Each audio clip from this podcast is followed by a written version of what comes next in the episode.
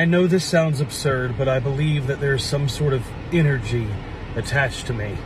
Something dark, something demonic, something evil, and it feeds off the people in my care. Welcome to Paranormal Night Shift. Your fan story is told here.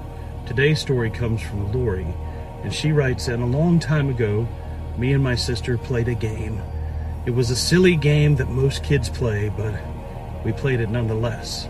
My parents were very strong in their spiritual and religious beliefs. They would have never let us have a Ouija board. So instead, my sister and I went online and found out how to make one of our own. We were just kids. We were just playing a game, but we contacted something. All the rules that are involved with Ouija boards, we broke. We contacted things, we asked for it to show itself, we asked for it to attach itself to us, and then, of course, when we got scared, we burned it and destroyed it without ever closing the session. The older I got, the more I realized that there were some unexplained things that happened in my childhood. Things that just don't happen to normal kids. There's tragedies all throughout this world, but somehow, some way, everything just kept tying back to me. The people that I was associated with, people that I was friends with, the tragedies in their their life, their loss, their terminal illnesses, the loss of a parent, the loss of a dog, a loved one, anything like that. It was because I was around. And there was just so, so many of them now that I look back. After college, I took a job in a nursing home.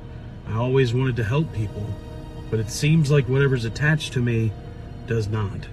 The other night, an elderly woman who we all assumed couldn't speak at all anymore was screaming in her bedroom. I ran down the hallway and opened the door and turned on the lights, and I saw a black, shadowy mask run out of her room. I tried to calm her down, but she knew what she had seen and she knew that I had seen it too. As I opened the door into the hallway, an older man who we assumed was bedridden and couldn't walk stepped out into the hallway. The black mass exited his room as he said, Did you see that too? And those were the last words he ever spoke. A man who hadn't walked in years, out in the hallway, collapsed.